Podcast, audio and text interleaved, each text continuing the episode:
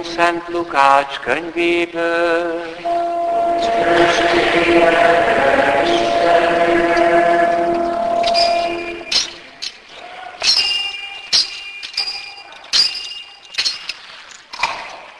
A pásztorok sietve elindultak és megtalálták Máriát, Józsefet és a jászolban fekvő kisdedet. Miután látták, elbeszélték mindazt, amit már korábban megtudtak a gyermekről. Aki csak hallotta, csodálkozott a pásztorok elbeszélésén.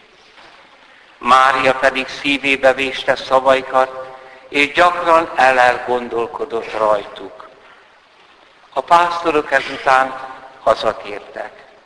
Dicsérték és magasztalták Istent mindazért, amit láttak és hallottak, Pontosan úgy, amint előre megmondták nekik. Aztán eltelt nyolc nap, és körülmetélték a gyermeket. A Jézus nevet adták neki, mert így nevezte őt az angyal, mielőtt még anyja méhében megfogant volna. Ez az evangélium így.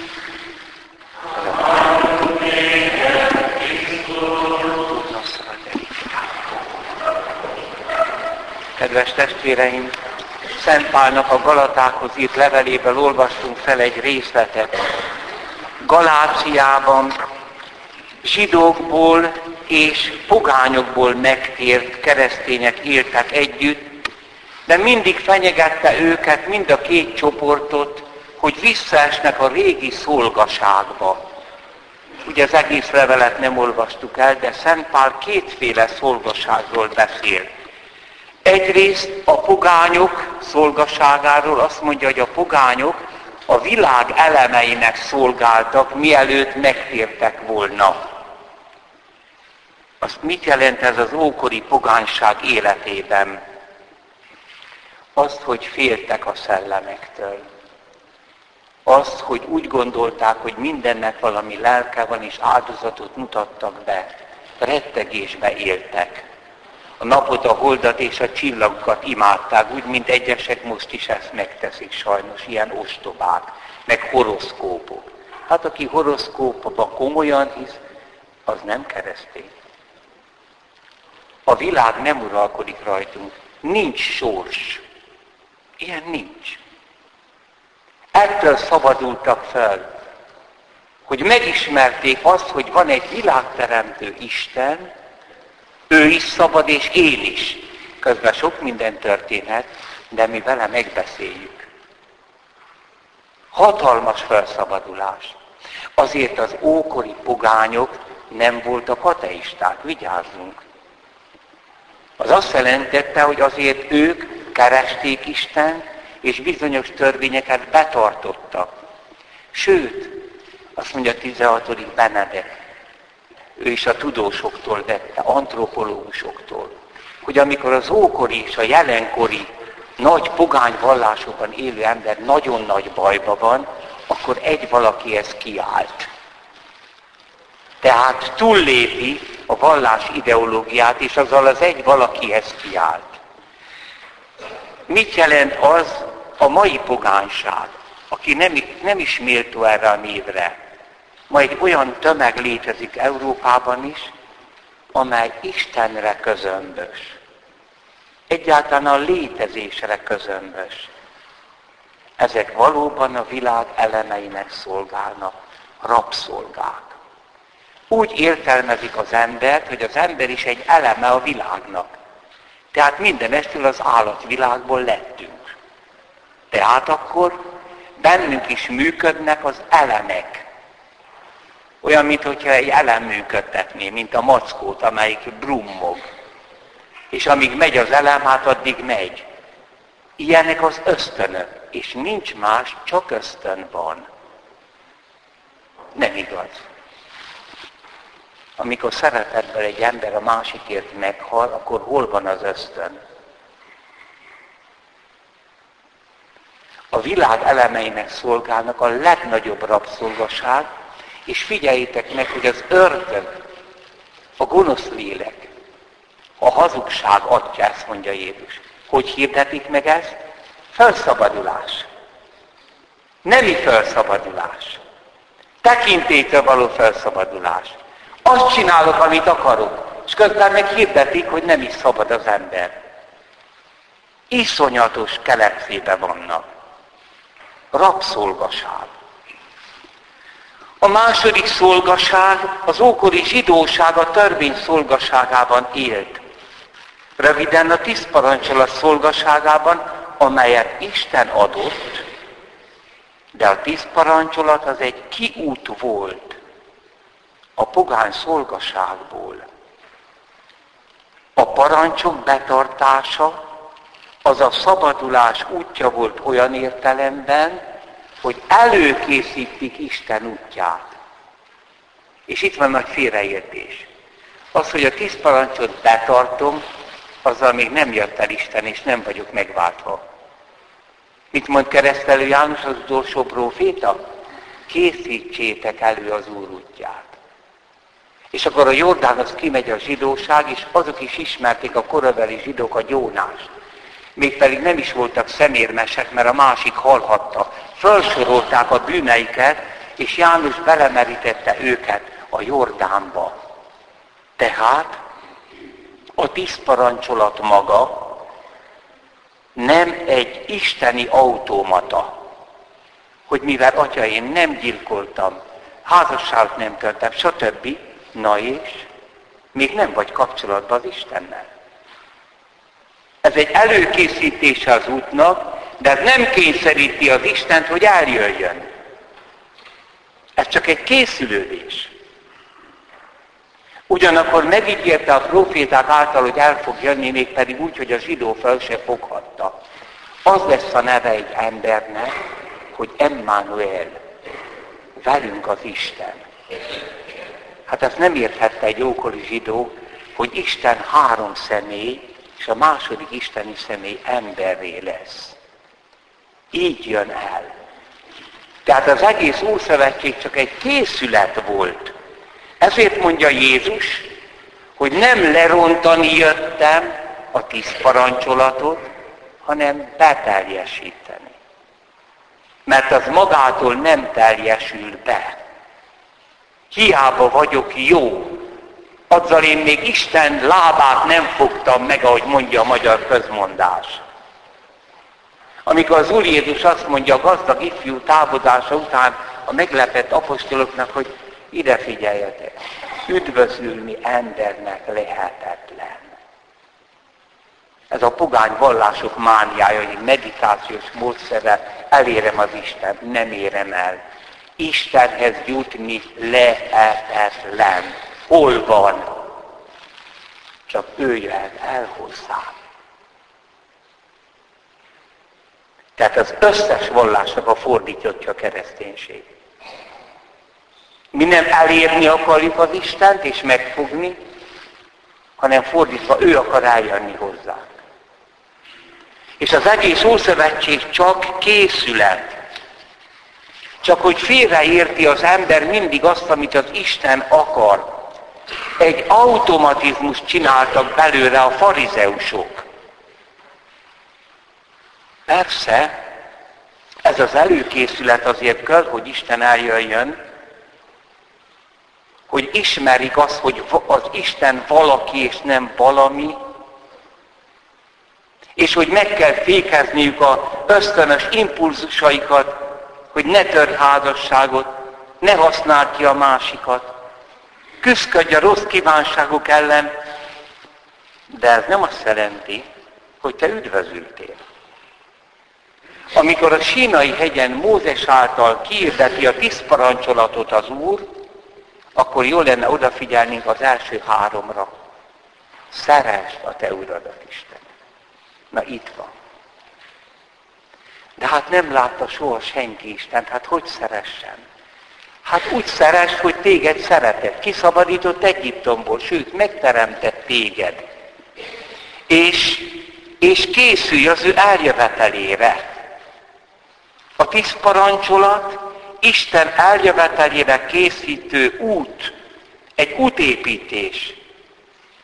Tehát most már a tíz parancsolatot egy Istennel való kapcsolaton belül kell élnünk, amikor Isten emberré lett. Olyan ez, mint amikor egy egészségesen gondolkodó, tiszta lelkű lány meglát egy fiút, és érzi, hogy ez lesz a férjem. Hát most utat kell készíteni hozzá.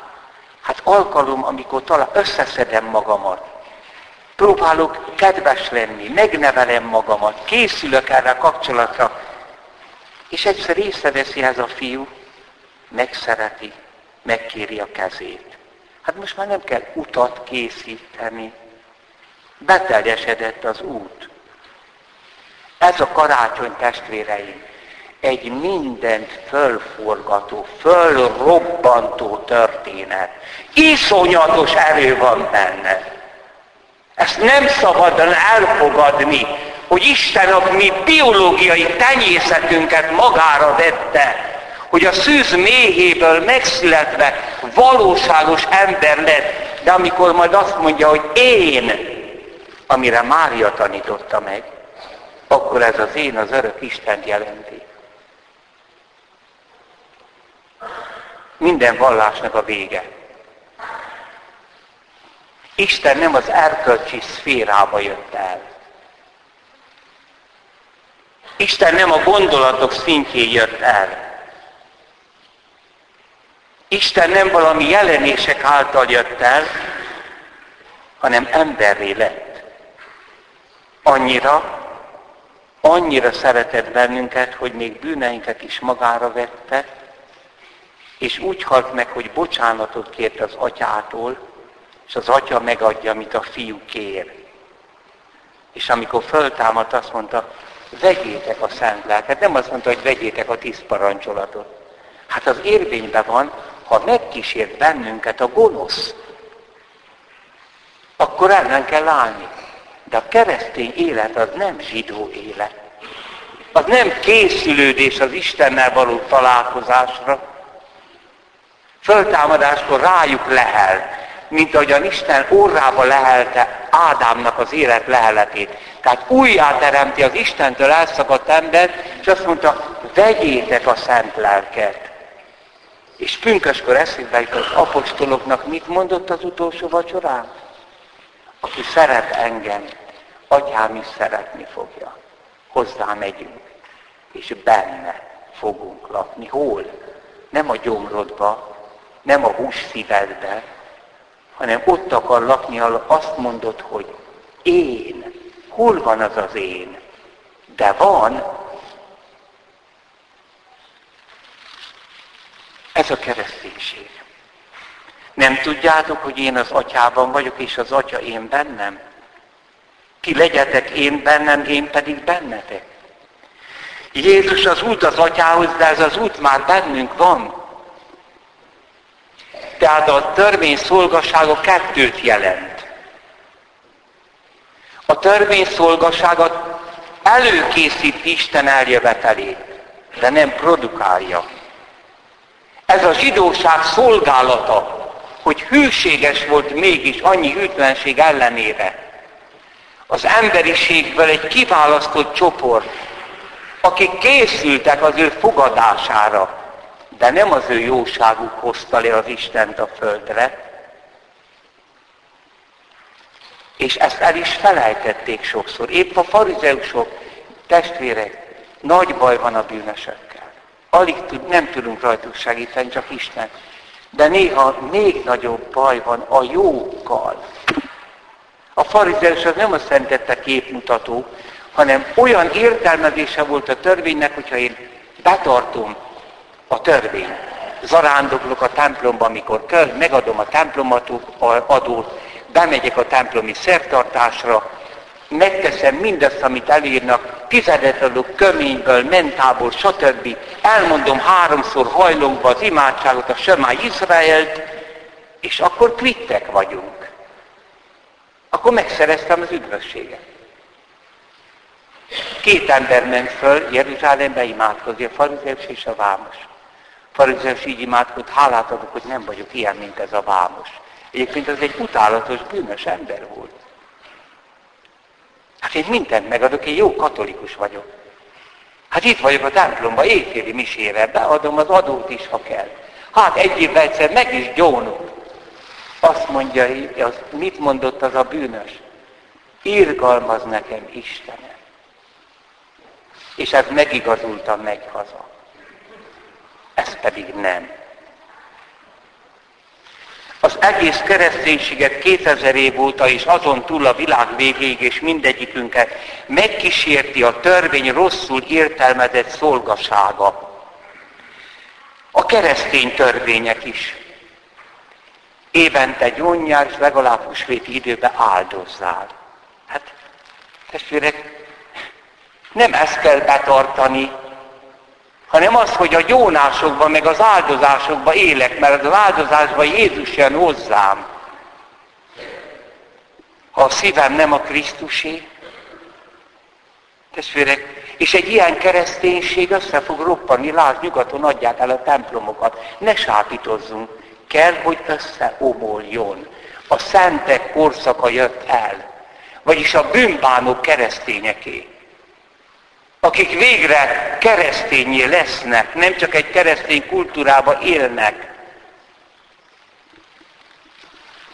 És hát a törvénynek még van egy másik valódi szerepe is, amire az Úr Jézus mutat rá, nem csak előkészíti az utat, hogy eljöhessen Isten, mert Isten nem az ördögökhöz, és nem az gonoszokhoz jött el, hanem azokhoz, akik már megértik őt, akik készülnek rá. De a törvénynek van egy másik szerepe, leméri az embert.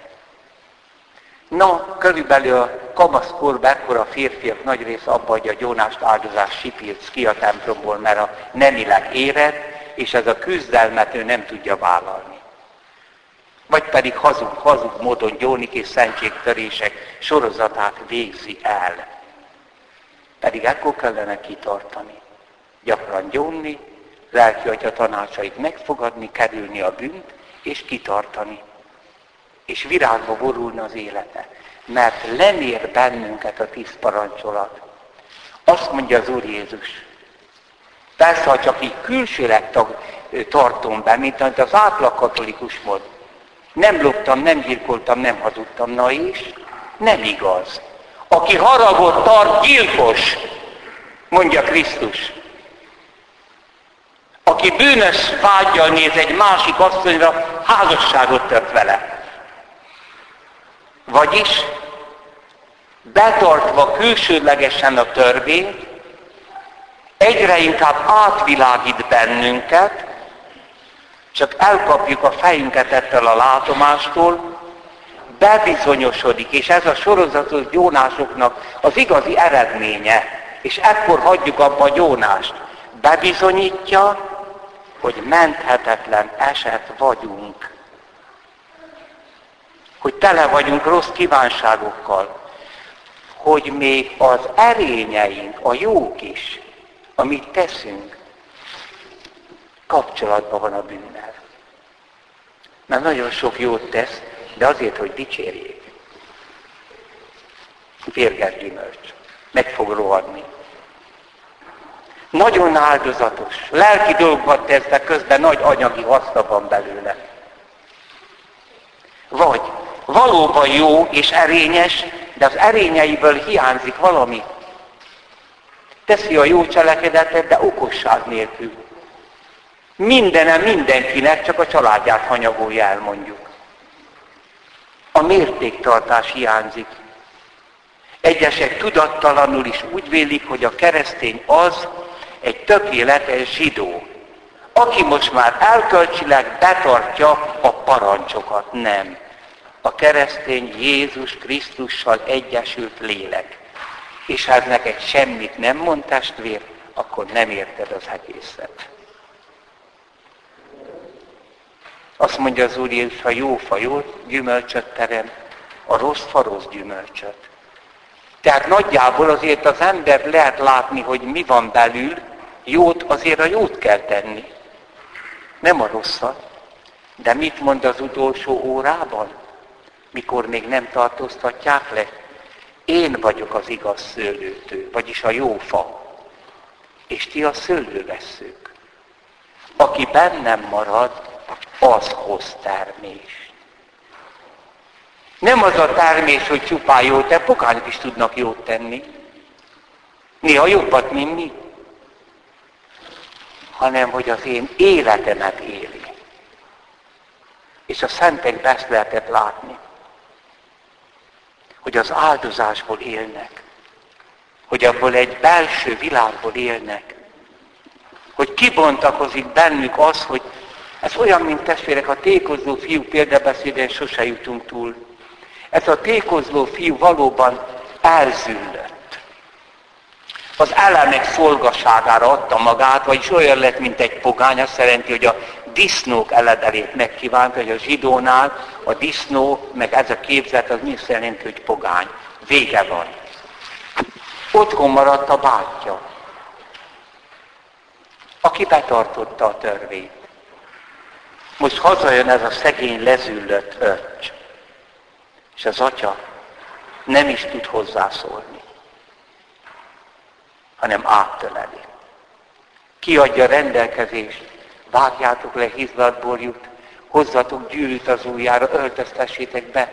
Tehát nem fiává fogadja. Egy emberi kapcsolat, ami megtört, az megtört. Tehát egy házasság töréssel vége. De visszajöhetne, és ahol a másik félnek is föl kell menni az irgalom világába. Egy új világba újra találkozhatnának. És ezt nem érti a bátyja. Nem érti, mert a törvény szolgaságába él. Nem szereti ő se az apját. Nem igaz.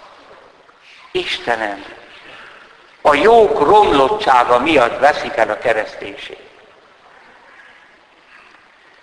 George Bernanos a Kármel napja című művébe írja, az öreg perjelnő nél jelentkezik egy fiatal kis arisztokrata lány, Blanche, kis elkényeztetett valaki, egyébként kiderül, hogy vértanú lesz. A beszélgetés végére az perjelnő úgy dönt, az apácák leszavazzák, ezt ne vegye be a rendbe.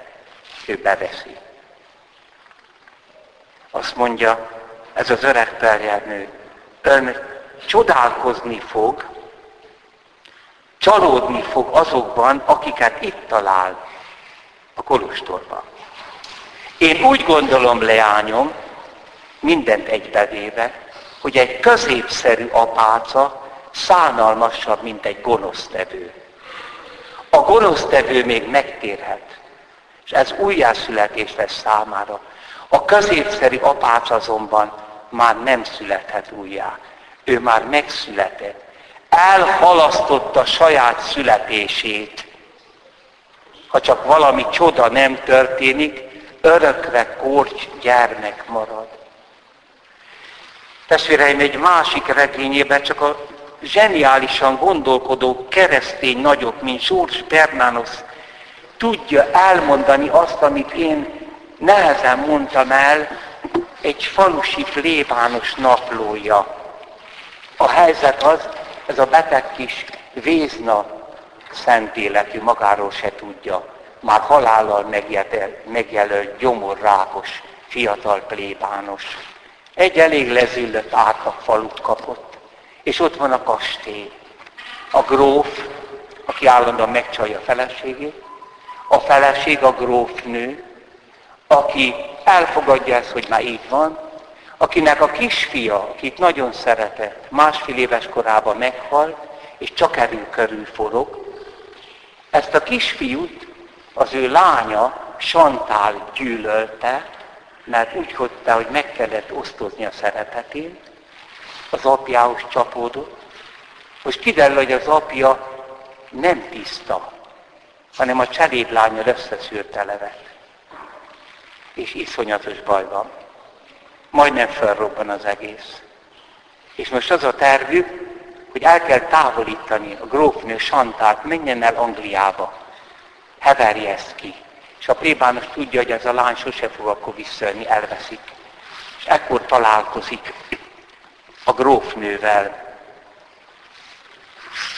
Azt mondja, a férjemnek joga van tetése szerint bárkit itt tartani, a cselédlányt. Egyébként is a nevelőnőnek nincs jövedelme, ha kidobjuk az utcára, tönkre megy. Lehetséges, hogy a férjem túl figyelmes, túl bizalmas a kisasszonyjal. Korabeli férfiak szívesen szentimentálisak. Újra mondom, és különben is, nekem ez olyan mindegy. Hosszú évek óta nevetséges megaláztatásokon mentem át, megcsalt minden szobalánya szutykos, mosogató lányokkal, és én most nyissam fel a szememet?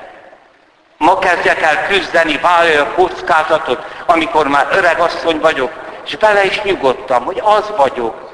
Ugyan miért? Többet törődjek a lányom gőgével, mint a magaméval? Hát nem mehet át azokon a szenvedéseken a lányom is, megismerve az apját, amin én átmentem. Vigyázzon, asszonyom, vigyázzak. Kire? Mire? Talán magára? Most olyanokat mondtam el magának plébános úr, amit még a gyontatomnak sem. Ez egyébként ez nem tartozik a gyontató atyámra, mondja grófnő. Ezek olyan érzelmek, amelyeket nem tudok uralkodni. Egyébként sem befolyásolták soha a viselkedésemet. A mi családunk, plebános úr, keresztény család. Köszönöm szépen.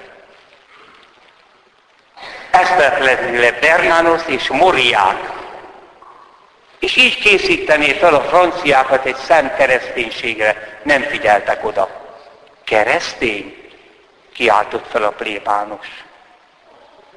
Igen, asszonyom, ennek befogadják Krisztus, de mit csinálnak belőle? Kaifás házában is ott volt, mondja a grófnő. Kaifás házában megőrült. Nem vetem, nem vetem sem a férjem, sem a lányom szemére, hogy nem értenek meg engem. Bizonyos félreértések helyrehozhatatlanok. Az ember megnyugszik. Igen, asszonyom, belenyugszik, hogy többé ne szeressen. Többé ne szeressen. Maga egy különös pap.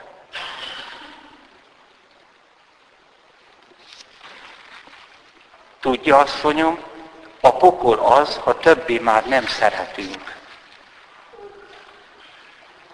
Igen. Szóval én vagyok mindennek az oka? Ó, asszonyom, senki sem tudja előre, mi jöhet létre egy rossz gondolatból. Jó és a rossz magjai mindenütt ott vannak. Mi? Megnyugodni? Mit ért ezen? Hát nem nyugodtam meg. Ha nem ezt tettem volna, már nem érnék. És Persze, ott van a nyakába egy kis medálion, benne a kisfiának a szőke hajfürtje. E körül forog. Ez a bálvány. És amikor a plébános ezt szemére veti, akkor föllázad Isten ellen. Igen, Soha sem mondtam el azóta a mi atyánkat, hogy legyen meg a te akaratod. Hm. Adja oda az életét Istennek. Adja oda gőgét, mindent. És akkor fogja az érmet, leszakítja a nyakából, és bevágja kandallóba. És a plébános utána nyúl majdnem megig, nem ezt mondtam, de ezt megtettem.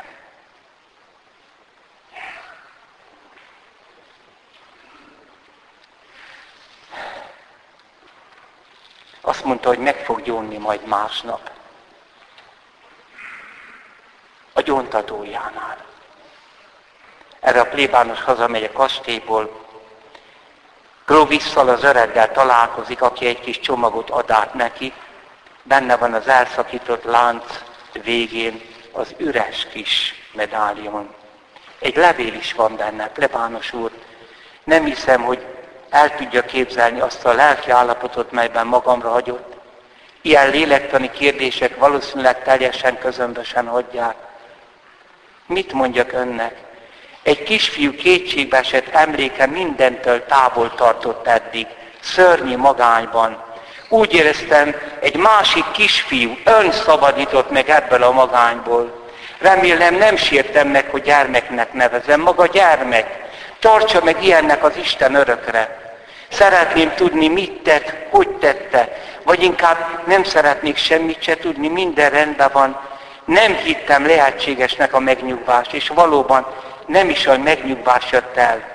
Nem illik a természetemhez. Előérzetem ebben a pontban nem tévesztett meg. Nem vagyok rezignált, plébánosul, boldog vagyok. Nem kívánok semmit. Ne várjon ám holnap. Gyóntatóhoz megyek gyónni, mint rendesen. Igyekezni fogok a lehető legőszintébben, de ugyanakkor lehető legtapintosabban gyónni. Mindez olyan egyszerű. Ha elmondtam, szánszádékkal végez, védkeztem a remény ellen, a nap minden órájában, 14 év óta, mindent elmondtam. A remény. Holtan tartottam karomban egy szeles, vigasztalan márciusi estén. Éreztem utolsó lelletét az arcomon. A helyét még most is tudom, és most visszakaptam. Ezúttal nem kölcsönben, hanem ajándékként. Ez a remény az enyém, csak az enyém. Éppen annyira nem hasonlít ahhoz, amit a filozófusok így neveznek, mint hogy a szeretet szó, szó sem hasonlít a szeretet lényhez. Ez a remény mint egy test a testemből, ez kifejezhetetlen. Még ma este el akarta magának mondani ezeket a dolgokat. Kellett. Aztán ugye nem fogunk soha többi erről beszélni, soha.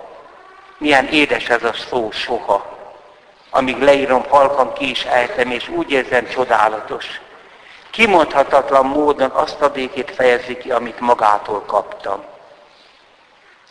Reggel fél hét. A grófné ma éjjel meghalt.